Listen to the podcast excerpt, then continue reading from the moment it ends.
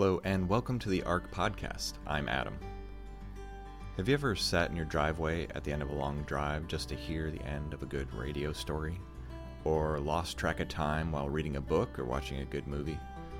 A good story has the power to grab hold of us and not let us go. Nobody knows that better than today's guest, Robert Petterson, the author of the new book, The One Year Book of Amazing Stories. Robert first recognized the power and importance of stories during his difficult childhood.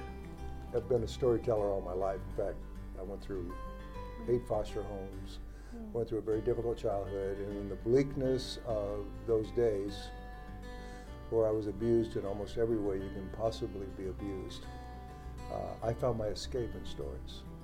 On today's episode, we will talk with Dr. Robert Petterson about his life, how he became an author, and about his two books with Tyndale The Book of Amazing Stories and The One Year Book of Amazing Stories.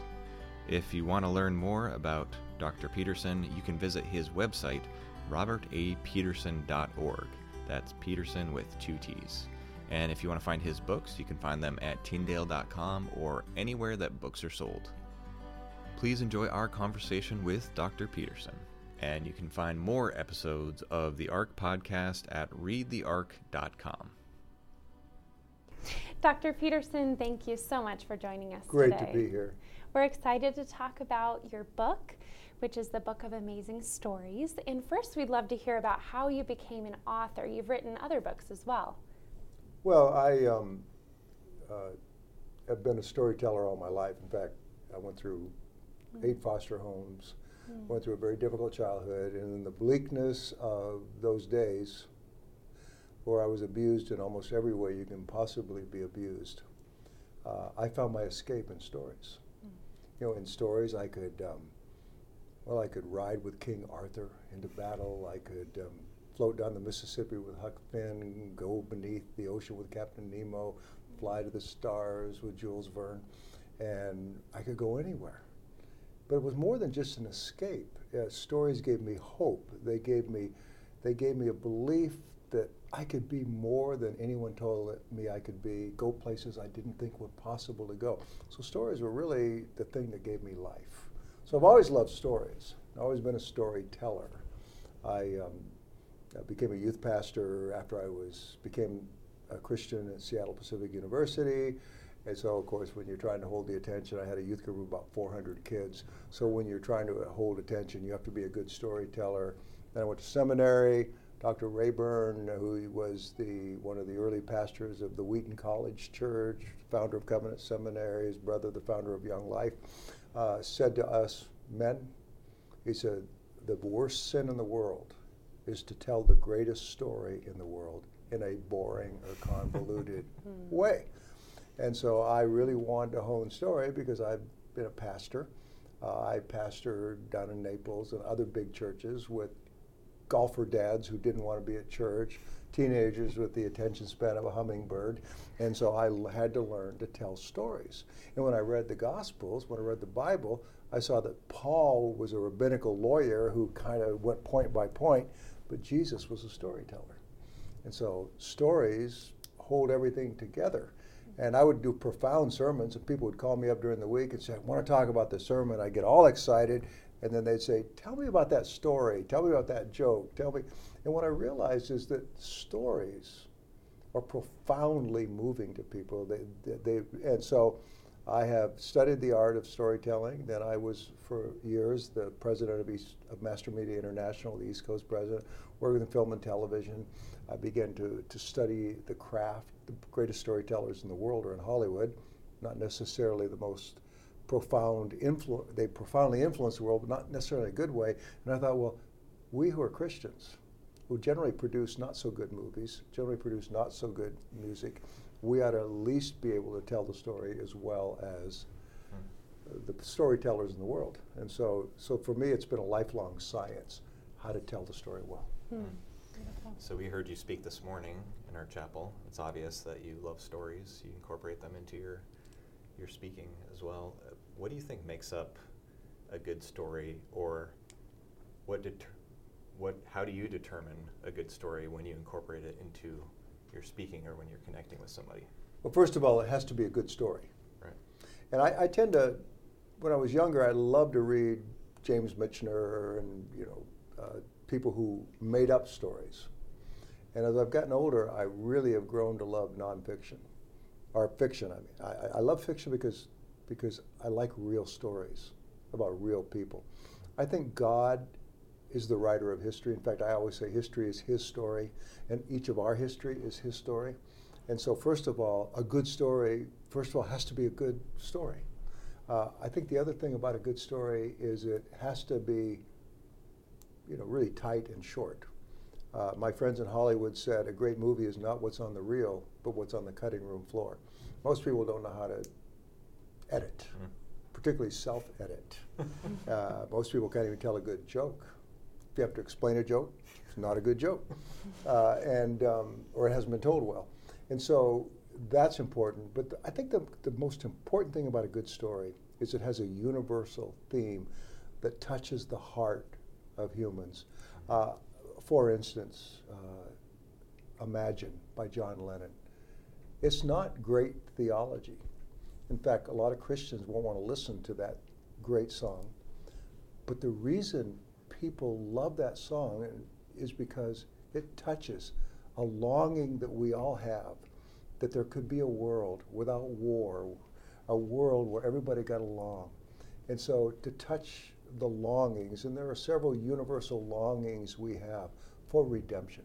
Greatest story I think ever told is um, Jesus' story of the of the prodigal son. Hmm. There, a lot of us, the older brother, we know what it's like to work hard, and and, and, and the kid in the far country gets the reward that we think we deserve.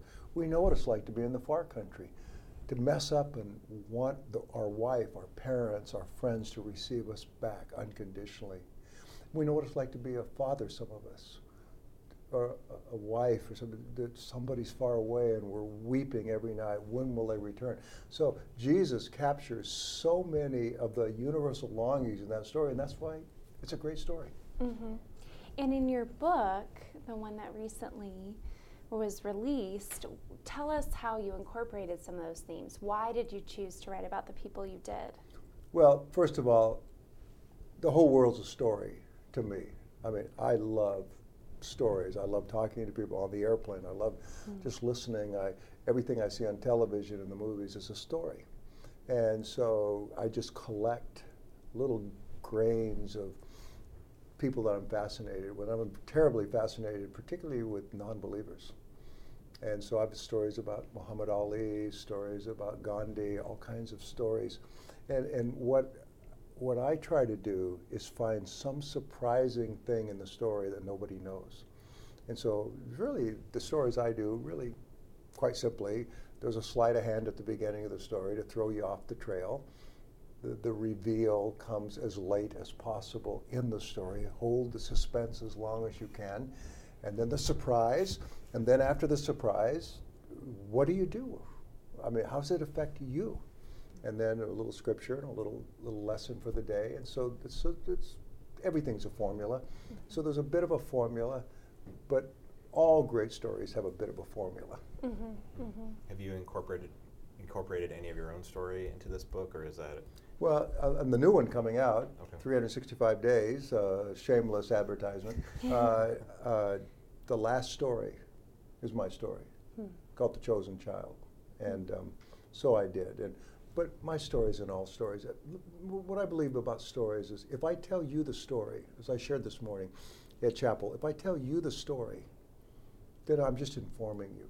It's somebody else's story, and you're listening. And that's where most people actually stop with a story. Let me just tell you about, you know, Mother Teresa. Uh, but if it becomes my story, then it inspires me and it gives me passion. If I'm experiencing what she experiences, if I can identify with that, then it inspires me. So you listen to that and you're inspired by my fervor. But if I bring you in the story, and that's the key, that it has to become the story of the listener, then it transforms. Mm-hmm. And until it becomes your story, it won't transform you. So I try, that's where the universal concepts come in. That when I write my stories, I want you to feel like you're experiencing this thing because you really have experienced mm-hmm. in some way what everybody experiences. Mm-hmm. And it seems that's why Jesus told the parables he did, the stories of common day occurrences where people said, Yes, I identify with this. I can picture myself there, and made it identifiable so that they could receive him in it. And I'm wondering if you can share with us how you would recommend for all of us who have people who aren't aware of the gospel or who have hearts that are not ready to receive, how how do we share a story that's compelling enough to be transformational? Well, first of all, I believe that the best story you have is the story God wrote in your life. Your story is the best story. And I don't, you know, I have a, a rather amazing story, and a lot of people were raised in a, you know, a nice middle class, pretty safe home would say, well, I don't have a story. But we all have a story. And the key is to find out what is my story? I, I recommend to everybody that they do what Tyndale made me do, and that is you have to write these stories 550 words or less. and so I'd recommend that everybody look at their story and find one or two or three universal themes that apply to other people. Maybe it's redemption, maybe it's overcoming, maybe it's love lost, some aspect, just one theme. I try to write my stories around a theme so they'll become travelogue. And so one theme, and I, I recommend that everybody write their own story, and and and then when they share it with people, and they see that that person is experiencing what you are, then tell your story. Uh, you know, if I do the four spiritual laws or the Roman Road or any kind of evangelistic presentation, someone could argue with me, but nobody is going to argue with my story, my story of transformation, and, and it's compelling even to the non believer. And you don't have to use the story to ram the gospel down their throat. Just tell the story. Mm-hmm. And right. so, mm-hmm. to me, that's the greatest way to share the gospel. Mm-hmm. That's well said. Do you have any, and this is kind of putting you on, on the spot, but do you have any um, stories that stand out to you of a time when you were sharing your story or hearing someone's story that hmm. particularly impacted you? I remember one time when I shared with somebody in my um, my apartment house when I was younger, and I've been sharing the gospel, and they were not amused with my gospel presentation, and they probably ran the other way when they saw me coming. And one day I had a very difficult. I'd gone through a very difficult time, and I shared with this person the difficulty of my experience, just what I was going through. And the person said, you know, I didn't know Christians had problems. And so we were able to begin to talk about his problems. I have discovered that the best stories are the ones of struggle. The ones of, you know, we, we Christians sometimes want to share victory stories. I find that success divides people, but shared suffering, shared loneliness, pain unites people. Mm-hmm. And so I try to tell stories about that. I remember a, uh, reading Dr. Parker, who was a great preacher in the 19th century in Boston, who said, Preach to the hurting people in your church, and you'll always have a church full of people because most of the people in the world hurt. Mm, so, my whole mm. aim in life, is my calling, is to talk to hurting people and encourage them mm. that God's writing their story, even when they bumble with their part of writing, even then God's in it and your best chapters, your best lines are still ahead of you. Mm. The story's not finished yet, but it's going to be a great ending if you really belong to Him. Mm-hmm. Well, what you said and shared this morning, I loved that God is in tomorrow. He is following behind you in your yesterday, and He's present today. You used the analogy or the, the scripture of Psalm 23, and mm-hmm. I never, the last scripture said, Surely goodness and mercy will follow me all the days of my life. And I hadn't connected the concepts of Christ as shepherd and leader and then his goodness and mercy following. So mm-hmm. in, in another part of scripture it says he hedges us in behind and before. And another song says like let Christ be all around me. And so the full like the all encompassing existence of God was really made apparent to me this morning mm-hmm. when you shared. Yeah. Mm-hmm. And that's why he said I I am. Yes. That's the great I am. Mm-hmm. Yeah. Mm-hmm. And That's then one more concept that you were talking about sharing suffering is what you t- you shared about Moses in the desert. And rarely you, you said when we go through the desert, we also learn how to bring others through it. And we've all probably experienced in our life how our suffering has been made good by comforting other people through Yeah. it. Mm-hmm. And I, what I like to share is that you have a choice in life when you tell your story. You can either tell the, tr- the triumphs of your life, which can be inspiring, Yeah. or you can tell overcoming the valleys, the, the desert times of your life. And I would argue that those make for better stories. They really do. Mm-hmm. Uh, amazing grace is far more amazing when I realize what a wretch I am. Yes. And so the triumph is better when I realize the struggle. Mm-hmm. So stories have got to have the element of struggle, Yes. of overcoming, to be great stories. That's right. Mm-hmm. So your next book is an expansion of this book. It's 365 uh, as opposed to 90.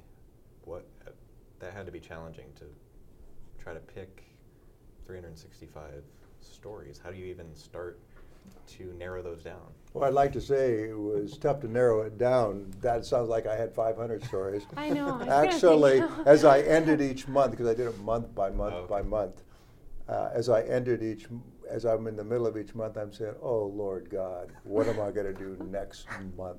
I'm like the pastor on Monday morning. What am I going to do next week?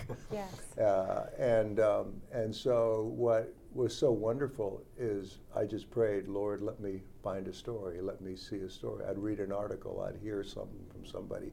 My friend Brian sent me stories. Other people, I said to people, send me stories. What's your favorite story?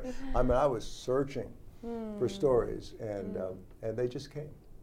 They just came, and I said, I'll never do this again. Uh, they told me when I first came to Tyndale with the idea, they said, no one's ever done it. Now I understand why. Yes. Uh, and, and, and yet, I- I'll say to my wife every once in a while, that'd be a great story, that'd be a great story. So I keep thinking there might be another amazing story book, but I'm not sure. Part Yeah. two. Yeah. Part three. There's part Yes, two coming up. part- I don't know if I yes, can do a third one. absolutely. You're probably seeing sorry. stories like as you dream at night. Like everywhere you look, there's a story. There is, but there, the life is stories. There are more stories in this world than there are rocks in the Rocky Mountains. I hmm. promise you. Oh, I believe you. Tell us for for listeners who are aspiring writers, how do they concisely share stories? Like you're saying, it needs to be from beginning to end, powerful and not drawn out. Well, partly I think you to discipline yourself. Mm. And so for me, I didn't necessarily discipline. If I would have done this project at the beginning of my ministry 40 years ago, I would have spared people a lot of long sermons. And, and, and again, it, the cutting, it's what's on the cutting room floor. In, in Hollywood, the average movie is about nine hours on film, and they reduce it to two hours. And it's the reducing, it's the concentrating, it's, it's, it's the discipline of saying, I will not go over this amount of words, I will not take longer than this time to tell the story, which requires you to, to only do the best stuff, to get rid of all the wasted words, all the travelogue, the things that don't really matter. It's a great discipline. Most of us don't want to discipline ourselves. And like every art, see, my art is I take words and paint them on the canvas of people's imagination. And you know, you'd like to believe as an artist you can just kind of free flow, but you can't. Musicians can't. I mean, there are there's form you have to follow. And so for me, discipline is the hardest part of writing, and that's the editing. I would say that to everybody. Number one, the editing. Edit, edit, edit, until you can't edit anymore, and then you have a story that's worth telling. That's right. It's like the concept of white space in painting. Mm-hmm. So if you crowd the whole canvas with images and uh, objects, then there's no perspective, there's no depth, there's Mhm. nowhere, your eye doesn't know where to go. But if there's blank space to define the shapes, then it's really, it's something to behold. Mm-hmm. It's more valuable. And the key thing too is that the first line is critical, and the last line is critical. And what's really critical, I think, in a good story is one theme. I want people to walk away saying there's one lesson. And so in our stories, we have just a little kind of a poster board lesson at the end. But that's what you want to walk away with. Just one theme. You don't want to confuse people with a hundred themes. Just one theme. Mm-hmm. That's part of the discipline of editing too. Yes, yes. Well, we've been talking about these stories. Um, can you share one of the stories from the book? Sure. This is great. I thought about this yesterday as we were coming into Chicago. This is called Lieutenant Butch and Easy Eddie. The two men couldn't have been more different. Butch was a World War II fighter pilot who served aboard the USS Lexington in the South Pacific. His squadron was on mission when he radioed that he was leaking fuel. He was ordered to return immediately to his aircraft carrier. Reluctantly, Butch broke formation and headed back to the fleet. As he burst through the clouds, his blood ran cold. A squadron of Japanese bombers was headed straight for the Lexington. Lieutenant Butch O'Hare drove straight into the Japanese formation, his wing-mounted 50 caliber guns blazing. With single-minded focus, he fired until his ammo was spent. Butch then began to ram enemy planes, scattering the bewildered Japanese. After Butch limped back to the carrier, the camera mounted on his plane showed that he had shot down five Japanese bombers. He was the first naval ace in World War II and the first naval aviator to win the Congressional Medal of Honor. A year later, Butch O'Hare died in aerial combat at age 29. There was another man about the same age as Butch, but Easy Eddie was no hero. This crooked lawyer represented Al Capone, manipulating the legal system to keep the mobster out of prison. Big Al made Eddie the highest paid attorney in America. His estate was so big that it covered an entire Chicago city block. But Easy Eddie couldn't sleep at night knowing that he had prostituted himself to the bloodiest mob in gangland history. Most of all, Eddie worried about the legacy he would leave to his son. He loved that boy more than life itself, and he wanted him to grow up better than he was. But as long as he was associated with Scarface Al Capone, he could never pass on to his son the two most important legacies of life a good name and a great example. To do that, he would have to rectify the crimes he had committed so he made a courageous decision to walk away from the rackets and testify against Big Al. A year later, Easy Eddie was brutally gunned down by gangsters in Chicago. The disgraced attorney redeemed a tarnished family name with his final act of heroism. His son grew up proud of the example set by his father, Eddie O'Hare. Maybe it was Eddie's final act of courage that inspired his son Butch to charge that Japanese squadron on February 20th, 1942, and later die a hero's death in aerial combat. The next time you fly into Chicago, you might land at O'Hare International Airport, named in honor of Easy Eddie's war hero son, Lieutenant Commander Butch O'Hare. Eddie was no saint. Few of us are, but like Easy Eddie, we can work to give our children a good name and a great example. Our sons or daughters may not get an international airport named after them, but we can make it our aim to help them be better than we are. The story of Easy Eddie and his son Butch teaches us a great truth. Our story is the longest lasting legacy we will have to give to our heirs. So the next time you fly into the airport, remember Easy Eddie and Butch O'Hare.